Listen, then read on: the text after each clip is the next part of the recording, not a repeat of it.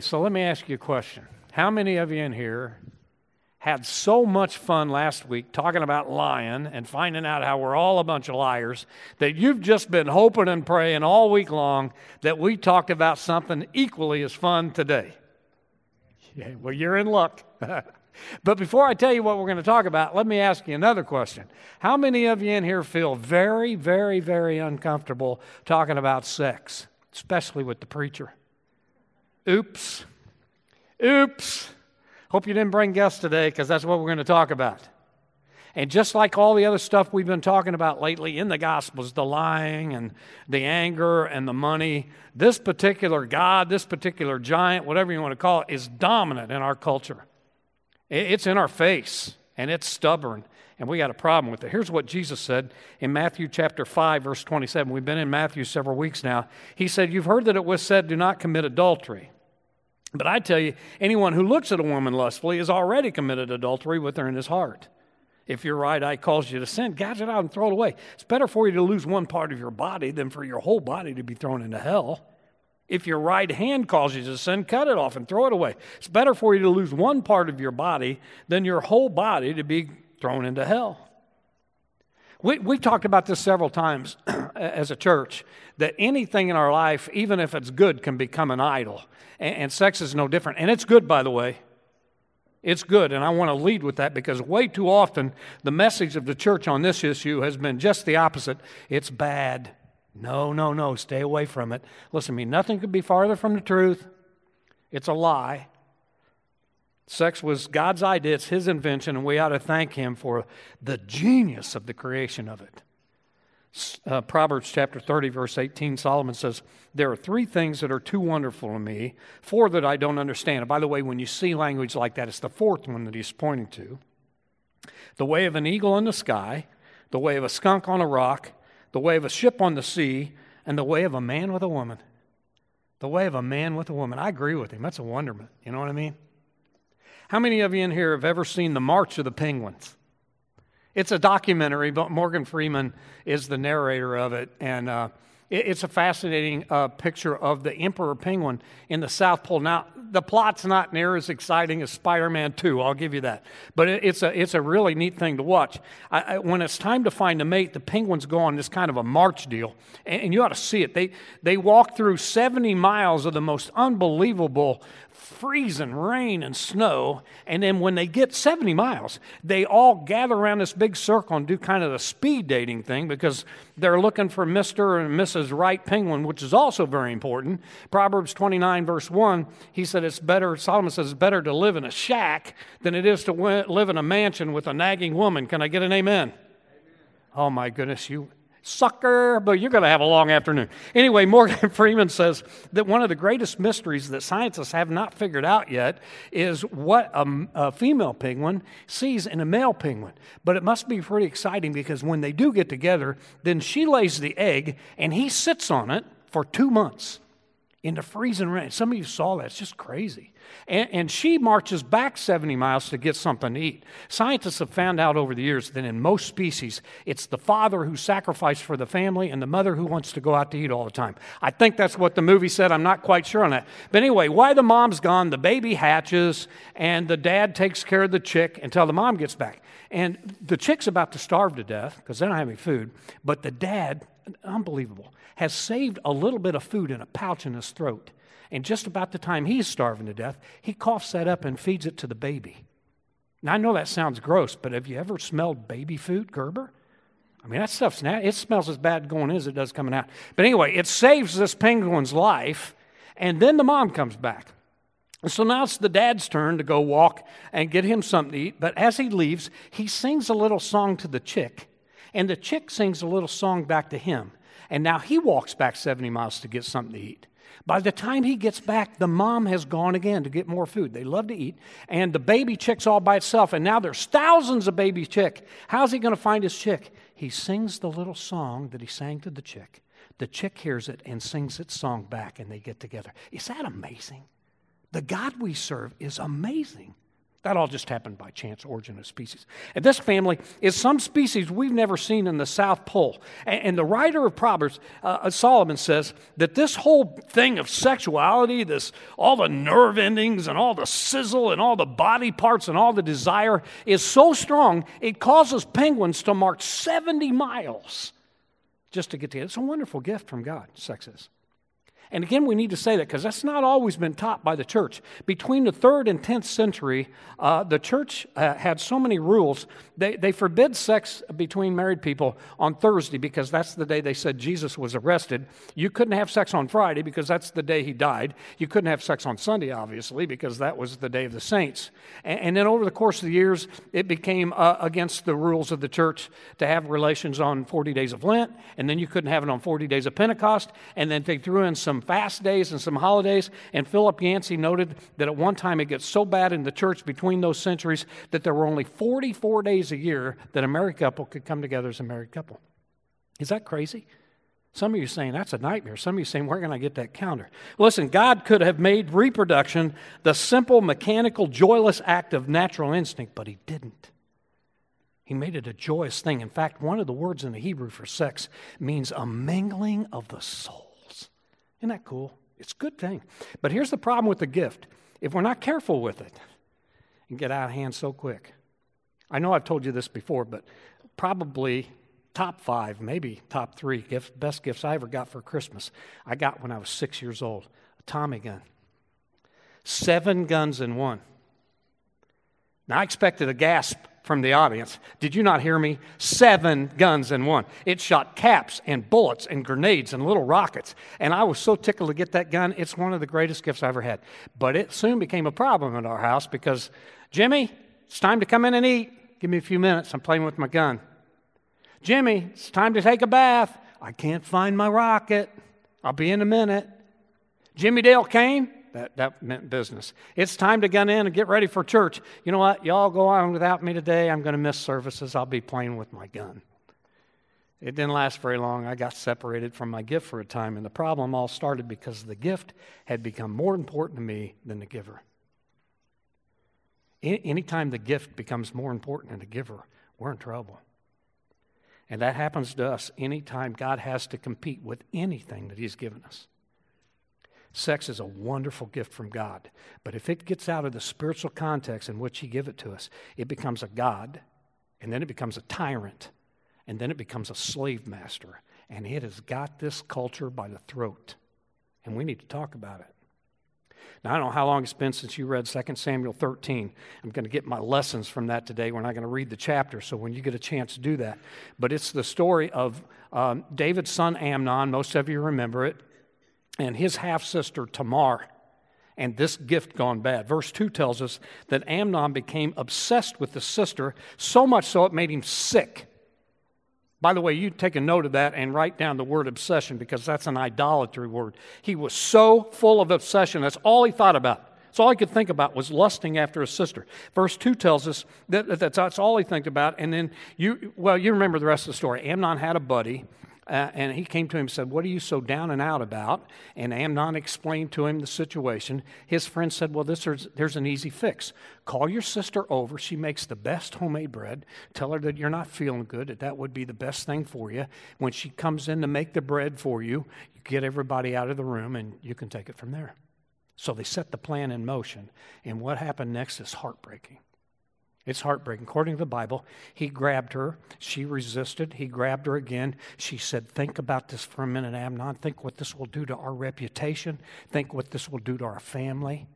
But according to verse 14, he refused to listen to her, and since he was stronger than her, he raped her. He raped his half sister. He gave in to this guy's sex, and it caused devastation and destruction of that family like you couldn't believe, and to the entire nation before it was over because he gave in to this God. Now, I know what some of you are thinking. I don't know if you'd say it, but you're thinking, first of all, Cain, I don't have a half sister. And second of all, I would never do anything like that to her. I want to tell you something, family. That's exactly what Amnon thought all the way up to the point this happens because this particular God of sex specializes in taking people farther than they ever dreamed they would go. Never in their wildest dreams. And here's what we do every week when we talk from the scripture, especially uncomfortable stuff. This isn't a lot of fun for me either.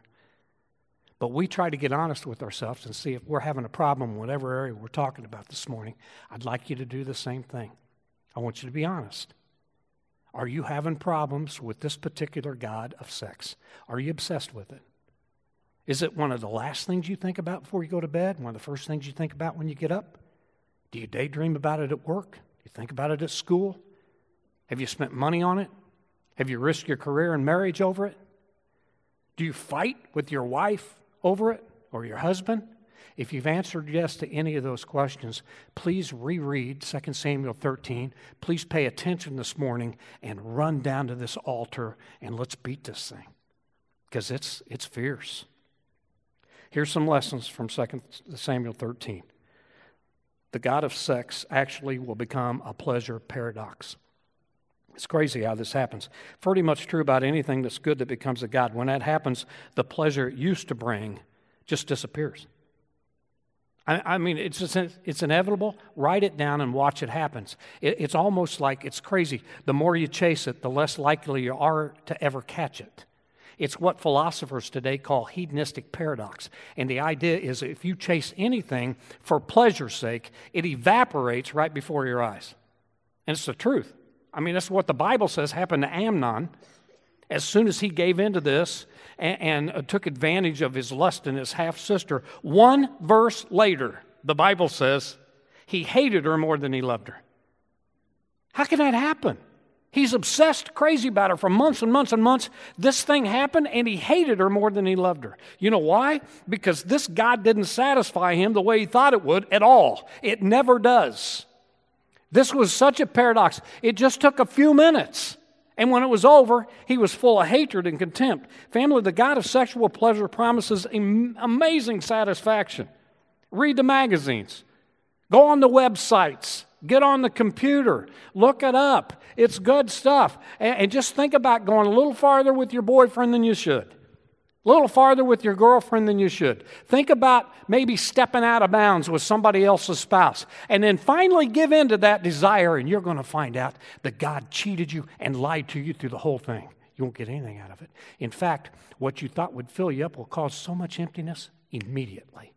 And you'll get this crazy desire for more. You thought the steak would sizzle.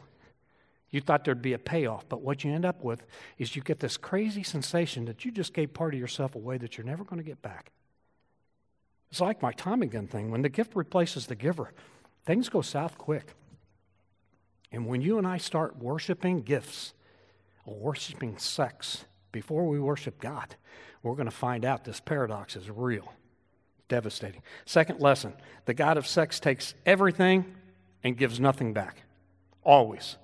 You know, a classic example of, of a false God doing that is in uh, 1 Kings chapter 18 and the whole story with Elijah and the 850 prophets of Baal. It's one of my favorite stories in the Old Testament. Remember the scene? Elijah's on this mountaintop, the prophet of God against the 850 prophets of a false god Baal. And the idea was they were going to set up these altars and, and they're going to put a bowl on it. And whichever God lit the fire, that was the real true God. Remember that? And Elijah threw water, gallons of water all over his, and then God lit it. And the whole idea was he wanted to make sure everybody knew who struck that match. But he let the prophets of Baal go first. This is what happened. He said, Choose one of the bowls and prepare it first since there's so many of you. You go first. Call on the name of your God, but don't light the fire. He's going to do that. So they took the, uh, the they took uh, the bull that had given them and they prepared it. Then they called on the name of Baal from morning till noon. Baal, answer us, they shouted, but there's no response. There's no answer. I mean, duh. Shout louder, he said. See, at noon, he begins to taunt them, the Bible says. A little trash talk going on. Shout louder, he said. Surely he's a God. Perhaps he's in deep thought or busy or traveling. Maybe he's sleeping and must be awakened. So they shouted louder and cut themselves with swords and spears, so as was their custom until their blood flowed. I mean, I love that story and how that all ended up, but this is a crazy part of the story where you got 850 supposedly intelligent men cutting themselves and screaming after a false God who never showed up. He's a fake God. And we look at that today and we think, how silly is that? They're thinking the more they worship, the more they worship, the more they worship, they'll finally get a response from this false God, and it never happens. We laugh at that, but I'm asking you, family, are we not doing the exact same thing in this country on the altar of sex? The exact same thing.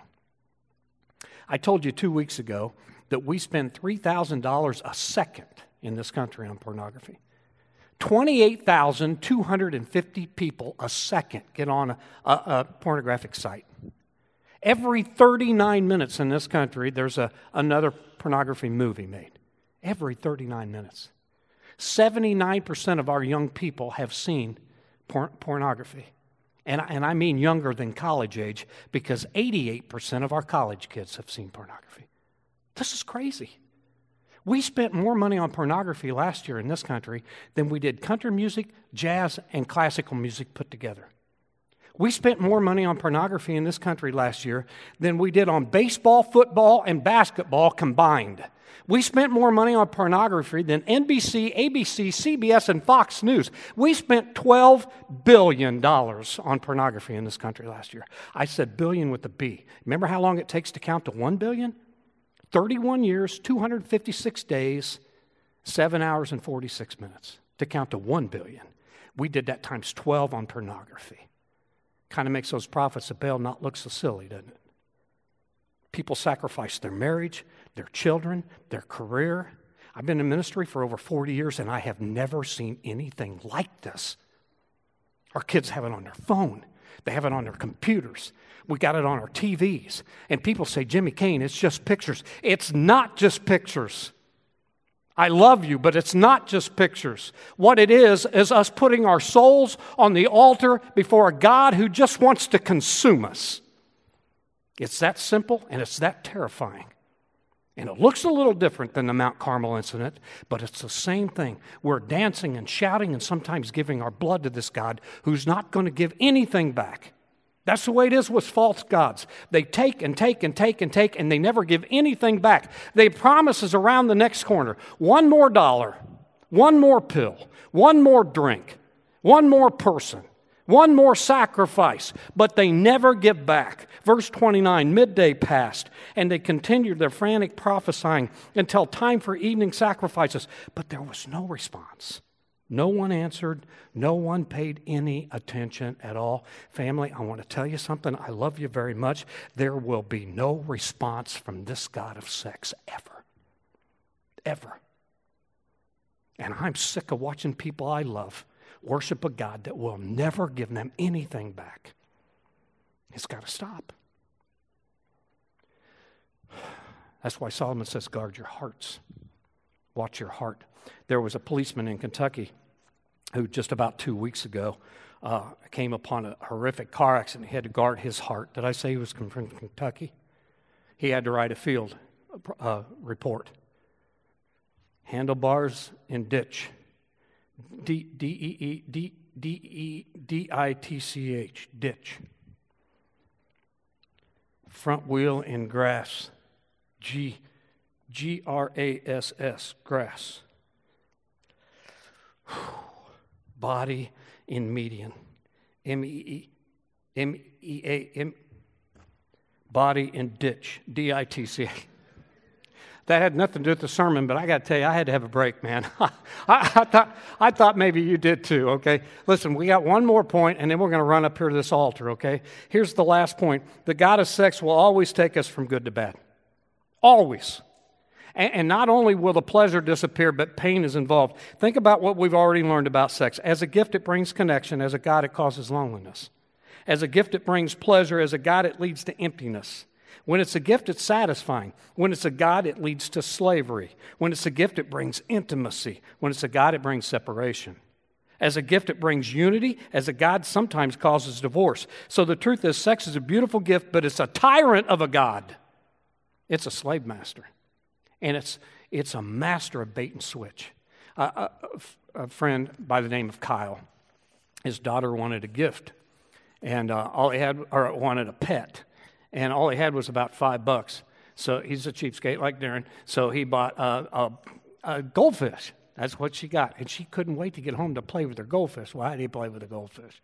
So here's what they decided to do they put the goldfish next to the swimming pool, and Nemo, that's what she named him, Nemo could watch her swim, and she could watch Nemo swim. She said, Daddy, can Nemo get in the pool with me? And he said, No, Nemo can't get in the pool because the chemicals will kill Nemo. He's too little. Well, one thing led to another. You know how kids are, and pretty soon Nemo was in a pool. And he said, if you ever tried to catch a goldfish in a swimming pool, it's hard to do. But Nemo, sooner or later, Nemo finally um, slowed down and then turned over on its side and then floated to the top. And it, it was toilet time for Nemo, okay? Now, uh, uh, I'm sad about that. I hate it for Nemo and I hate it for that little girl. But we all know what happened there, don't we? Yeah. Yeah, that, that fish bowl looks so restrictive. And that swimming pool looked so enticing. And I bet at first when that little fish jumped in that pool, that felt so good and so freeing. But it turned out to be poison. It killed that little fish. And that restrictive little bowl that seemed like was such a terrible thing turned out to be such a loving gift. And I'm just telling you, that's this whole thing with this God of sex. It promises so much, but it's toxic. And the more you get in, the nastier it gets. And it touts the whole time how restrictive God is. Are you kidding me? That old time preacher of yours with a fuzzy beard and the gray hair. What's all this talk about sex before marriage and all that kind of stuff? Are you crazy? That's so old fashioned. A wild stallion should be free to roam. Nothing could be farther from the truth. I, I want to remind you, family, that when you get the bill from this particular God, you won't be able to pay it. Worship is a powerful thing. And when we worship the true God of the universe, it does crazy, great things in our soul and it ripples all through eternity. But when we worship this God, it brings hell to earth. I want us to have plenty of time to pray. That's why we do this at the end. We've been ending up here lately with a challenge. I got several challenges today. Number one, here's my first challenge teach your kids. You know, we got some young ones in here today. You think, ah, it's too bad the kids are in here for the. No, no, I'm glad they're here. Because this particular God, the age they're coming after our kids, is getting younger and younger and younger. Proverbs 22 6 says, You bring up a child in the way they should go, and when they get older, they'll not depart from it. You have no idea how young these kids, how, how, they're being bombarded they're seeing things and hearing things that you and I didn't see and hear till we were junior high and high school. And there's people teaching them things that don't love them near like you do. Because you know what they want to do? They want to change who they are. They want to give them a certain agenda. You know what I'm talking about? They want to sell them something. And you have absolutely no idea how important your wisdom is on this. When you can talk to these kids about the truth and you can talk to these kids openly about the mistakes you've made. I know a couple in this church, in this church, that fell victim to this God of pleasure and took it on head on after a mistake. Do you understand me? After the mistake, they took this God on and, with the help of the Holy Spirit, obliterated it, blew it out of the water, and their testimony is healing and helping dozens of people. Teach your children and do it now children, grandchildren, nieces, nephews, kids that you know. There was a commercial on years ago, this goofy looking, nasty boy, and he says, If you don't talk to your girl about sex, I will. And that's the way it is. Tell them about it. Number two, just do what we always do repent. If you got a problem in this area, take care of it. Jesus said, uh, cut your right hand off, gouge out your right eye. He's not talking about dismemberment. He's saying you go home today and check things out. If there's DVDs, there's books, magazines, things on your computer that are leading you in this direction, get rid of them. Cut them out. It's better to go without that than, than the alternative. Thirdly, do some reading. Man, there's some good stuff. I get a hold of my sister. She can tell you some great stuff. Uh, uh, every Man's Battle is a book that Eric taught several times here. Every, uh, every woman's battle, every young kid's battle. Fourthly, mostly for men, make a pact with your eyes. Job 31, Job said, I made a pact with my eyes so that I don't uh, lust at a woman. I've talked to you about this several times in my 33 years. Craig Jackson taught me this, one of him and I have done it several times over my ministry make a pact with myself. I'm going to look at ladies from the shoulders up on this stage, on the stage at home. The movies. And then, fifthly, find an accountability partner. Have somebody speak the truth to you. What are you watching, man? What, what are you listening to? What are you reading? Acton came out last night. They spent the night. He said, Would you text my mommy and see if I can watch blah, blah, blah, blah? I don't even know what it was. Mommy said, No. Some of us need to ask our mommies, you know what I mean? The best accountability partner we have at South Union Christian Church is the Holy Spirit that we've already welcomed and, and prayed in here. And around this table, He's so powerful because we're recognizing the broken body and shed blood of the, of the Son of God Himself. So we give plenty of time every week for you to work with the Holy Spirit and whatever's going on in your life. And if something going on in your life today, let Him deal with it. Don't come running up here during communion time or don't just open it up and take it right now. Take your time. Sing a song or two, maybe. Let Him work on your heart a little bit and then take care of that. And, and if you're here today and you've not accepted Jesus as your personal Lord and Savior, you, can you could kill two giants with one stone this morning. The first one's the biggest one. Just come and confess your, your heart to Jesus.